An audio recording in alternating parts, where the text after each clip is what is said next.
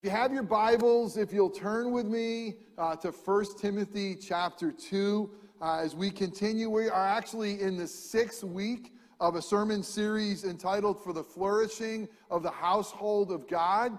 Uh, we get that title right from uh, 1 Timothy 3 that tells us that he has written this letter. Paul, the Apostle Paul, wrote it uh, to a young pastor named Timothy. He happened to be in a place called Ephesus when he got this letter and there was a lot of things that were going on. He said, Hey, I'm writing these words to you, Timothy, and inspired by the Holy Spirit, they're for us too, so that the, the, uh, the household of God, he calls it the church of the living God, it really may flourish. And so, this in many, many ways is, is like an owner's manual. It's an owner's manual for the church. Uh, all of God's word is an owner's manual for our life. It tells us who God is, it tells us who his son is, it tells us about ourselves. But specifically, when it comes to a church, this is written with so much like this is how the church should act. This is how the church should behave. This is what you're to do in the church. And although there were some specific things that, that had to be dealt with back in Timothy and Paul's day in Ephesus, uh, those things, other things are really true for us as well. So it's really important for the, for the church to be properly run. We got to hear from the one who owns it uh, Christ Jesus from his word, and for the world to be thoroughly one. I mean, one of the reasons he's writing this is not just for us to have a holy huddle. It's not just so that we get this right and we can shun ourselves from the world. We want to get this right. Why? Because we're on mission. Because God has got a desire to, to save the world, to bring people, to sinners to himself, and that we are the ones, we are the primary vehicle that God is using to tell good news. And so, really important for us to get this so that we can properly run Christ Church. He's the head of it. So we can make sure we're on mission and the world can be thoroughly won. So here's some of the things that we have learned uh, as we have made our way. We're just in chapter two that we need sound doctrine, that we got to have a foundation a really good, sound doctrine that comes from God's word that we stand on. It's not something that is just good today and may not be good tomorrow. What is that sound doctrine? We need a, abounding grace. I love that.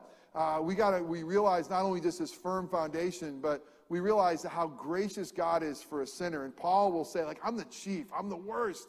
Uh, and the amazing, flowing, abounding grace of God. No matter what the mirror tells you, no matter what is happening in your life and the things you're struggling with, remember, God's grace is greater than our sin. And don't let the enemy whisper in your ear that that's not true. And, you know, don't, don't, live your life for a nanosecond not knowing uh, that, that God's grace is greater, that abounding grace. We need to fight the good fight. It talks about there is a good fight, that we are in a fight.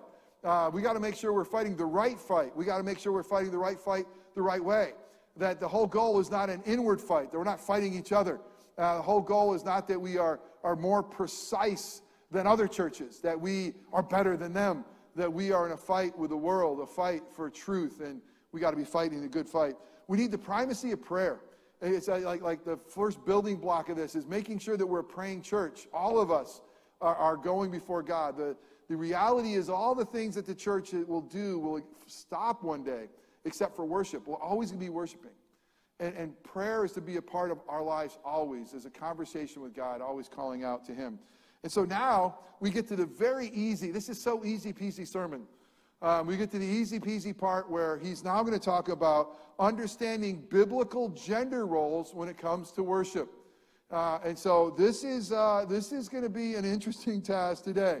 This sermon really should come with a warning. You know, I mean, if this was a commercial, you'd see the, the, the fast talking lawyer is going really fast right now and like the words going really fast. Uh, but there should be a warning uh, on this sermon.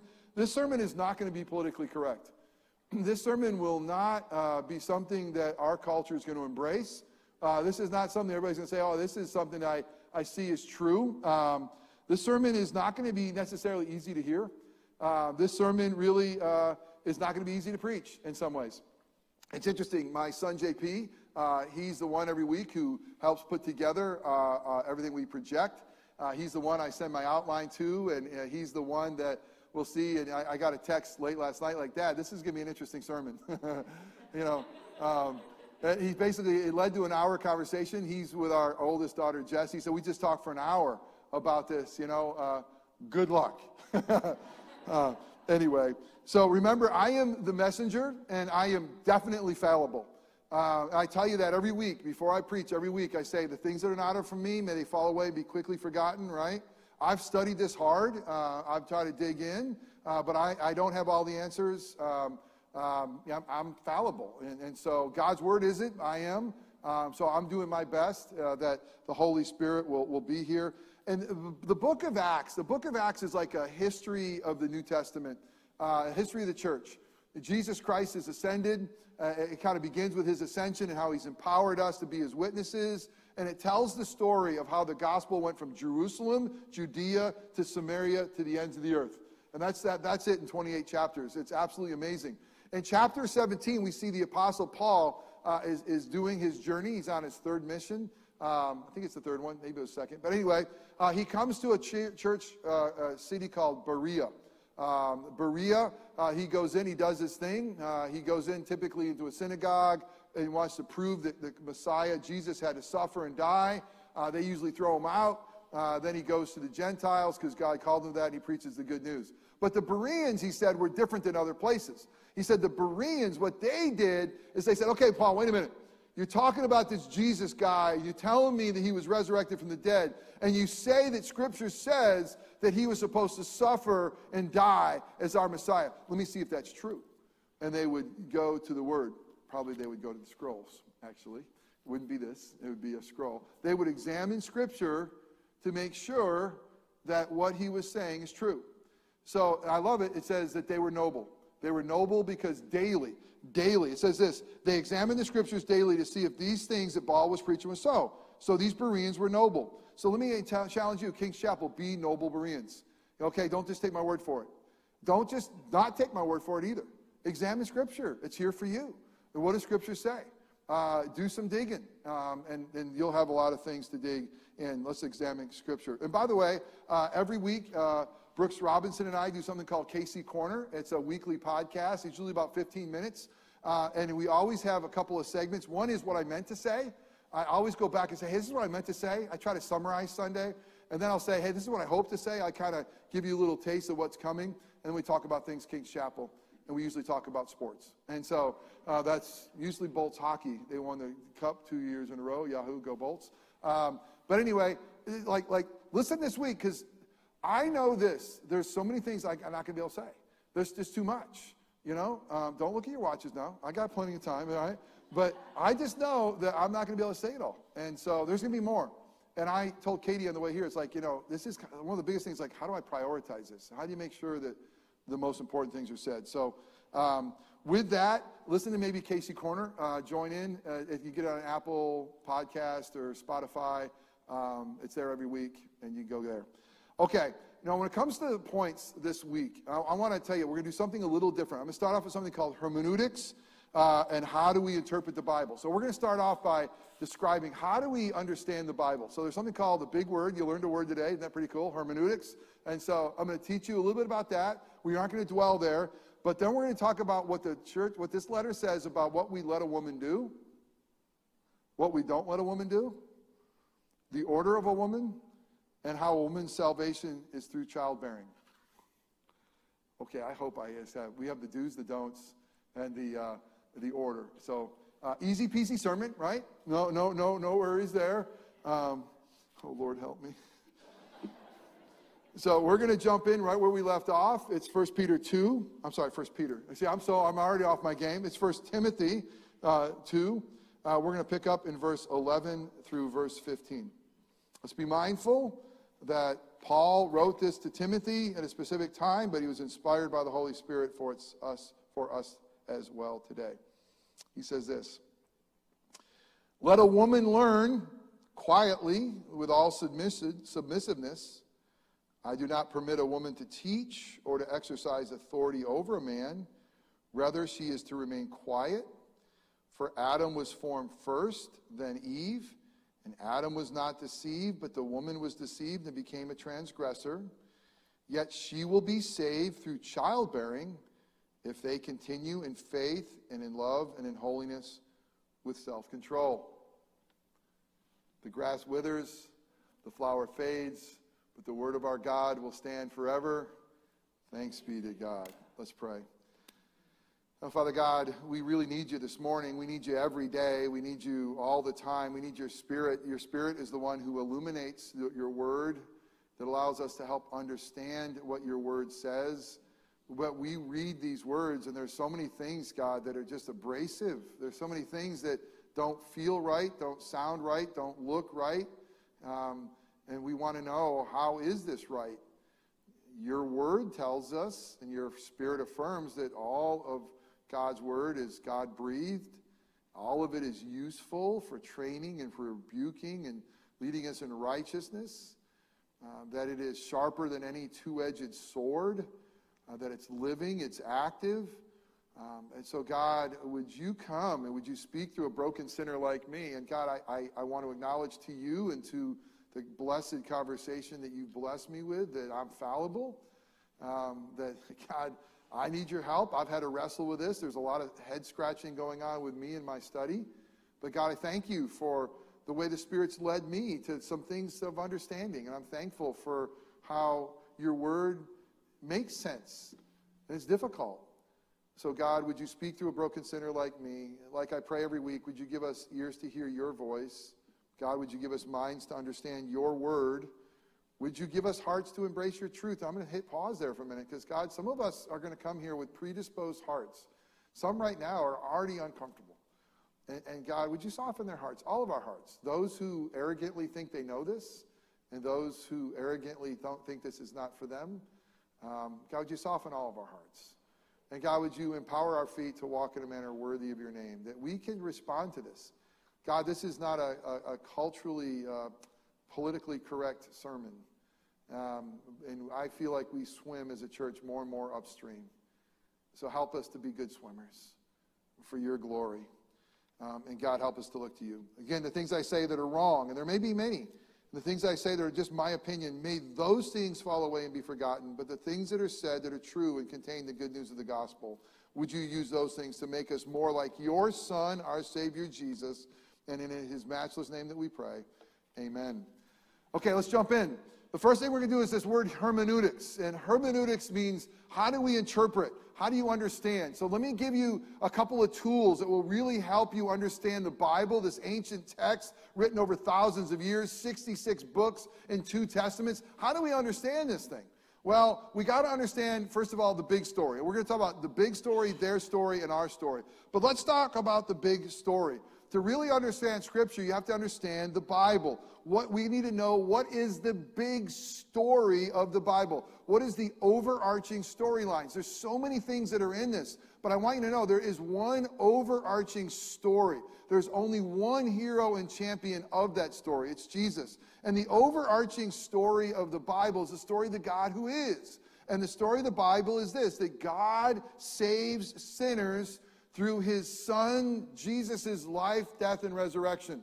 I mean, there's so much, but that's basically the big story of the sinner, of, the, of, the, of the Bible, is how God saves sinners like us through the work of his son. So that's what many might call, or theologians might call, the meta narrative of the Bible.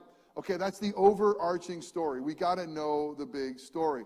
There's a good thing to know that's called the infallible rule of interpretation. Stick with me. What is the infallible rule of interpretation? It says this let the Bible interpret itself. Let Scripture interpret Scripture. So, what is it saying? Is, is this we got to make sure we put all the pieces of the Bible together to see the whole. And when we're, one part's a little confusing or fuzzy, let's look at the rest of Scripture and say, what else does it say about this? So we can put it all together. So we get in trouble sometimes when we bar down on just one verse and we kind of isolate it from everything else, right? So we got to let Scripture interpret Scripture, and so we can see the whole. And we got to be exa- examine the whole, not just one piece of the story. And so we need to ask, how does this text fit in the big story of the Bible? Very important. How does this text fit in the big story? And what does the entire story say about men and women? Well, let me tell you, from the very first chapter, it's radically good. It says that male and female, both of them, are made in God's image. And it tells us from the very beginning that male and female are both needed to accomplish God's plan. And it tells us from the very beginning that male and female have equal standing before God, that one is not better than the other.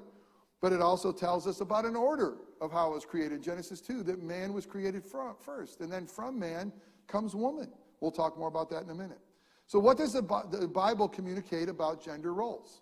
Um, it communicates a lot. And why is it important? We got to get that. So, so we want to start with the big story. What's the overarching story of the Bible? Anytime you come to a text, how does this fit? How does Jesus show up in the story, right? Okay. So then, then, then there's their story. To further understand the Bible, and most people blow right by this. This is really good and important. We must know what was their story. And what was the story to the original audience? The ones who first heard this or the ones who first read this? To whom was this passage originally written? What was happening in the original story that helps us know why it was written? Listen, a guy named Paul wrote to a guy named Timothy in a place called Ephesus because there was real stuff going on in the church. And there was stuff that they had to deal with. And he wasn't writing it thinking of King's Chapel. He was writing it thinking of specifics right in front of them in their story. And it's not easy for us to slip our feet into their sandals. It, it, was so long ago. Time and space has separated us from those in Ephesus. Have you ever been to Ephesus? It's one of the coolest places on the earth. The old library still stands. I mean, do you know that this time they had hot and cold running water in Ephesus? I mean, they had these clay uh, uh, um, pipes that would come into town. I mean, it was an amazing port city in Rome. I mean, it was an amazing city. Uh, uh, uh you could, a lot of the uh, signs of the city were, were done in the cement of their time. Like you see a foot, like a turn right here was a right foot, turn left, it would be a left foot. And it would show you the signs, like it tells you like where the brothel is or where the bathhouse is. I mean, Ephesus is a really, really cool city. Uh, it's one of the coolest ones of the ancient ones I've, I've been to.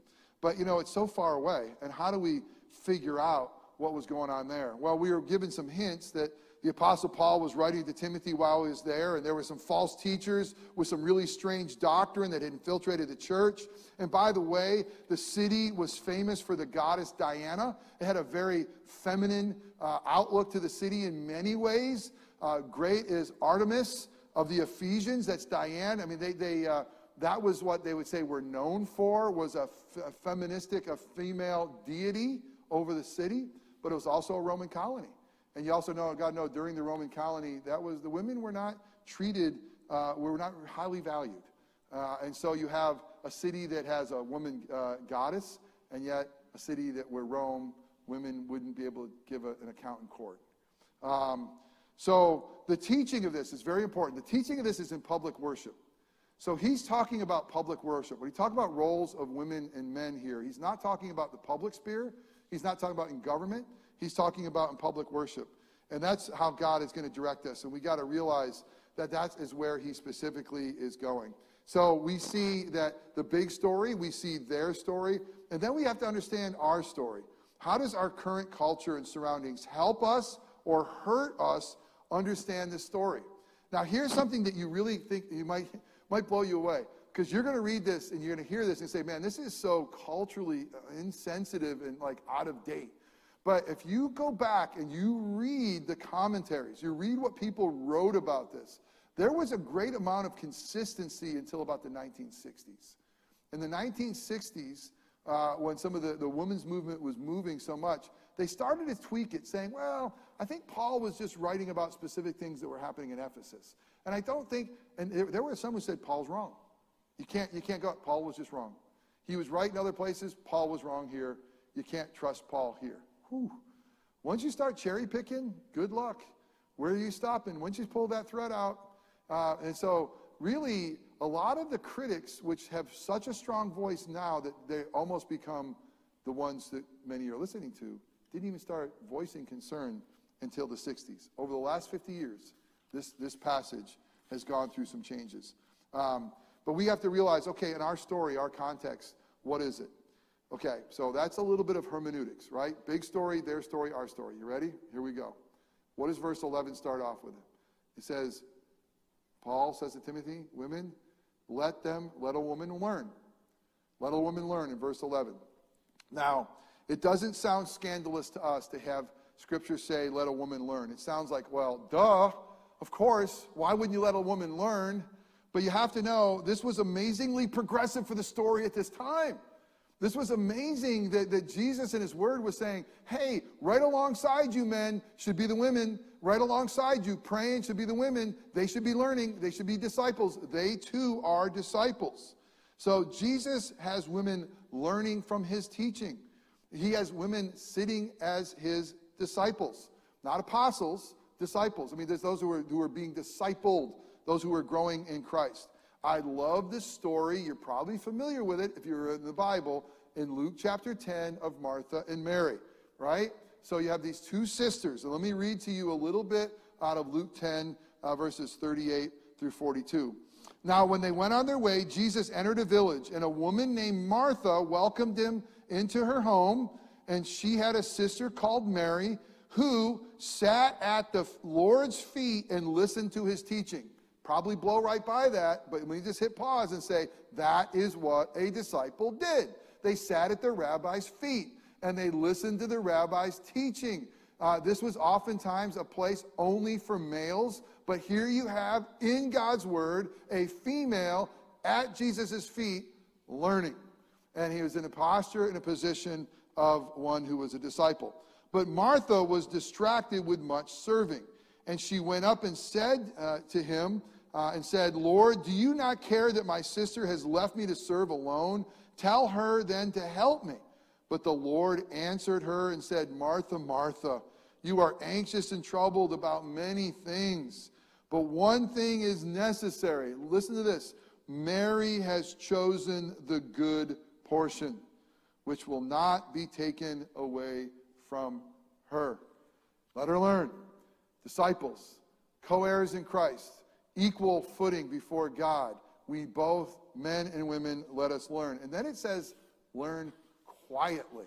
Woo! What does it mean to learn quietly? You know, on the surface, it sounds harsh, it sounds sexist.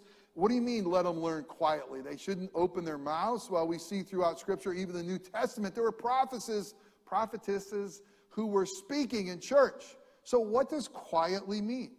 Watch this. It means without men fighting and quarreling. Remember in verse 8, it says men should be lifting holy hands in prayer, not with, not with arguing or quarreling. There should be a way of learning where you're not just in a big fight. And it also says about women, you shouldn't be showy and, and all about dress. Really, quietly is, is telling us that you should, it's, it's setting the parameters. That men shouldn't be so fighting and quarreling that they're disrupting the learning process, and women shouldn't be just parading their beauty. But like the story of, of in, in Mark 10, Martha and Mary help us understand what, how to interpret Scripture. Mary was learning quietly. She was at Jesus' feet quietly learning. Martha was not quiet. She was anxious and troubled. Anxious, let me tell you, Martha, when you're all anxious and troubled, you can't learn. When you're all distracted, when you got all life's concerns, she was more concerned of what she could do to serve the Lord than she was to learn from the Lord, right? How many of us go that way? What do I got to do? Instead of sit and be. Learn quietly. This is not saying that you can't voice and you should be quiet. It's like the setting quietly without outside noise. With all submission. Now, here's another one. Another terribly harsh and sexist sounding qualification to a woman's learning. Are you kidding me? But the question you have to ask is this To whom is Paul telling Timothy? And remember, he's telling Timothy, not the woman. Who's Paul telling Timothy that learning women are to be in submission to? Who are, who, what, what submission? To, to whom should they be in submission? And here what it is be in submission to the authority of God's word. You're sitting there listening, be in submission to God's word. Be ready to obey God's word. And not only that, now this is a really important one. Be in submission to God's order of creation, God's creative order.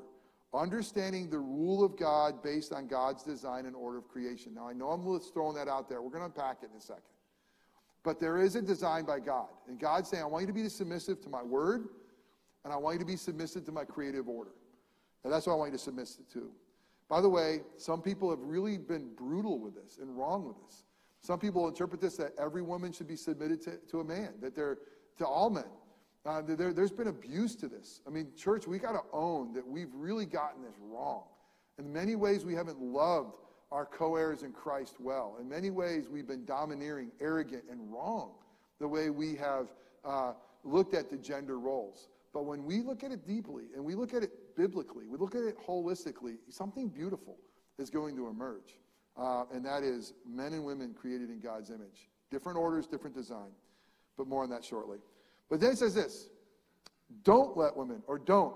Say the do's, learn, don't. Uh, don't let a woman teach. Or really, the word here is preach. This is specifically dealing with public worship and preaching. Listen, Scripture tells women, teach other women. There's different roles. You're supposed to be teachers. But it's saying specifically when it comes to the preaching role, that should be done according to God, is, is not for the woman. Now, let me tell you this it's not because they're not skilled or valued.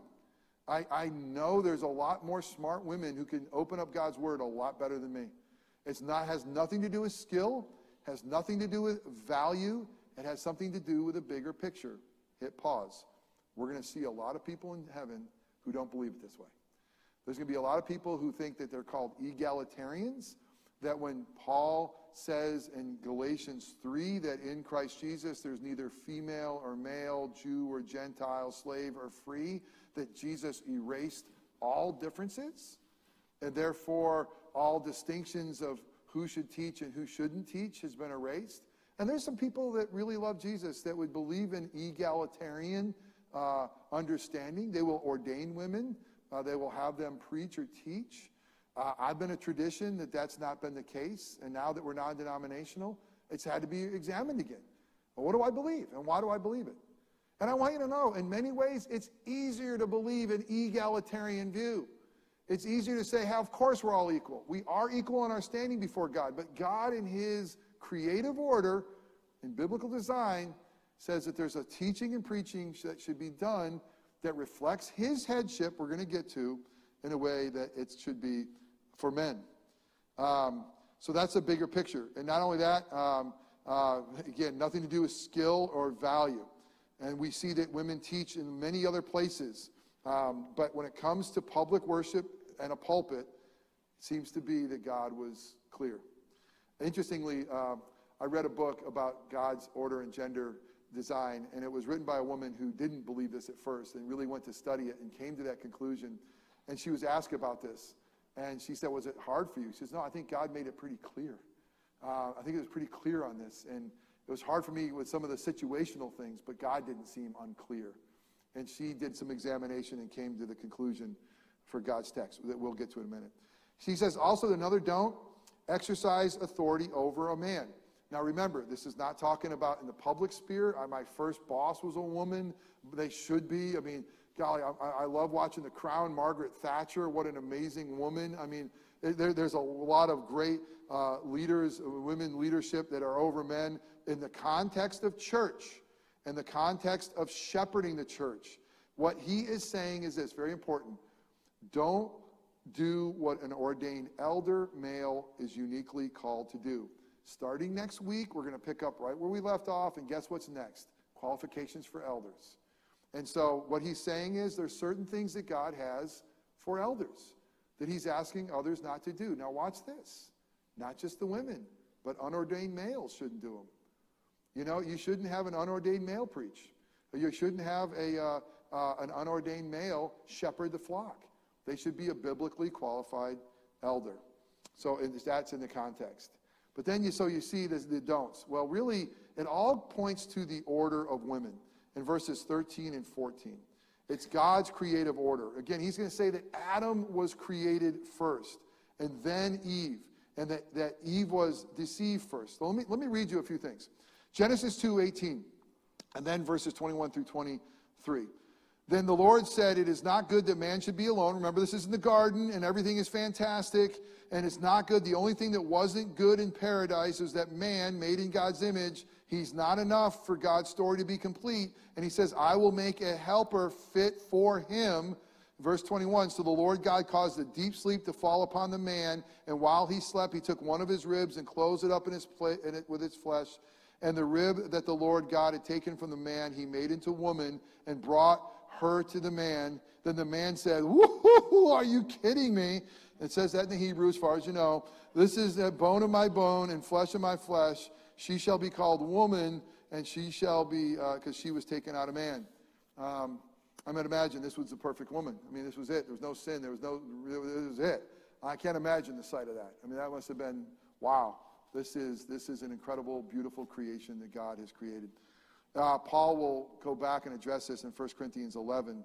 He'll say in verse 8, For man was not made from woman, but woman was from man. Neither was man created for woman, but woman for man. That is why a wife ought to have a symbol of authority over her head because of the angels. So there's something that's going on of creation that reflects God's creative order here. Nevertheless, in the Lord, um, woman is not independent of man, nor man of woman. We're together. For as a woman was made from man, so man is now made, born of woman, and all things are from God. Here's what Scripture tells us Women and men are made in God's image. We stand equally before God, but we have different roles. Part of the different roles that we have is the creative order in which we were created. And because of that way we were created, God has given us different roles. God is also has a headship that he wants to show for us, not, not one greater than the other, but it reflects God, God's headship design. Listen to 1 Corinthians 11 3. Paul says, But I want you to understand that the head of every man is Christ, and the head of a wife is her husband, and the head of Christ is God. And what he's saying is this you have one that is that I'm going to have as a head over the other that represents them, but they are equal. And God created headship that reflects his headship. And you got to see that even in our God, this headship is something that plays out in God, there's one true living God. He's a triune God, Father, Son, and Holy Spirit. This Father, Son, and Holy Spirit are equals. They're equal in their being, they're equal in their power and their glory, but they have different roles. Jesus, being equal with the Father, fully God, says, I will submit to the Father. He's my head. I will show, I will submit. And in that headship, he wants us to reflect that as well. Christ is the head of the church, he's our head. We submit. And uh, he wants that headship to be seen in our relationships, especially in our marriages. Then there's something really important called our federal headship in Adam or Christ. So here's what I want you to know Scripture says that you sitting here right now, you are being represented by one of two Adams or one of two headship over you. All of us have sinned and fallen because of Adam's sin. All of us are guilty because of Adam's sin. You should be mad hearing that. You should say, Why in the world am I guilty because some dude in a garden a long time ago let his wife be deceived? Well, because he represented us. And as Adam goes, we go. And as Adam fell, we fell. And not only do we inherit his sin and brokenness, we inherited his, we got his guilt. And now you should be really ticked. Now you say, that's not fair. I knew nothing about Adam. How in the world is Adam's guilt mine? What in the world about this God? But let me tell you something run to Jesus. Because as Adam's guilt is ours, Christ's righteousness is ours too. And we are represented in Christ. His life, our life. His death, our death. His resurrection, our resurrection. So, how does God the Father view us right now? You are sitting here right now. You are either in Adam in all of his sinfulness, or you are in Christ in all of his righteousness and the beauty and the grace of God. And that all has to do with headship. We are guilty sinners in Adam, but let me tell you, we are righteous saints in Christ. Then, lastly, oh man, I don't have any time, but you got to hear this one. You got woman's salvation through childbearing. Did you read verse 15? Let's look, look, look at 15. What in the world does this mean when it says, Yet she, the woman, will be saved through childbearing if they continue in faith and love and holiness with self control? Let me, let me just quickly summarize this. This is hard. Remember, um, he's talking about these things. He says, now remember, Adam was first. So he's telling us the story of, of what's happening in Ephesus in church. But he takes us to the big story and says, don't forget the big story, the big story of God's creative order. And don't forget the big story that, that Adam and, and Eve, and the Eve fell first. She was deceived. And don't forget, so listen, Eve listened to the creator instead of uh, the creature instead of the creator, and she led her husband in being deceived as well. And but when God dealt with the sin, he dealt with Adam. He said, Adam, you're going to die. You're going to die. Because why? You represented everything. Ashes to ashes, dust to dust. As you go, Adam, mankind goes. He didn't say that of Eve. Eve, some bad stuff are going to happen, increased pain in childbirth. But here's what he said. When he's saying, here's what happened because of sin, he gives us the first promise of the gospel in Genesis 3.15. And he says, out of the seed of a woman um, is going to come one who's going to conquer evil. And he's going to put enmity between that seed of a woman uh, and, and Satan. And Satan's going to nip at that, that seed of the woman's heel, the cross. And that seed of the woman is going to crush Satan's head. So there's different translations of this, but my understanding is how is a woman saved through childbearing? Is saying this through a woman, a Savior is going to come. Galatians 4 4. In the fullness of time, God sent forth his son, born of what? Born of a woman. Born of a woman's seed. That who believes in him will be adopted, no longer slaves. That's, that's the Savior is going to come through a woman's seed, and we all are going to be saved because of that reality. Listen, King's Chapel needs to be a church that knows and obeys God's story of the Bible. We need to be men and women together growing in our grace and knowledge of our Lord and Savior Jesus Christ. We're going to be nominating officers soon. We're going to be going to the next level. And I just came here to say, this is what God's word says. And there's a lot of wisdom here. Um, and this is what we want to follow. We need to be biblically accurate, not necessarily politically correct. Listen, I have a document that's going to be in the back. I taught on this a few weeks ago with KC Essentials. If you want more, there's going to be a couple of them on that back table. Um, you can you can get those as well. So um, let's close in prayer. Uh, man, who didn't tell me to stop preaching a couple? Which clock is right? Is it is it is it 11:17 or is it 11:23? 11:20. I got five more minutes. So anyway.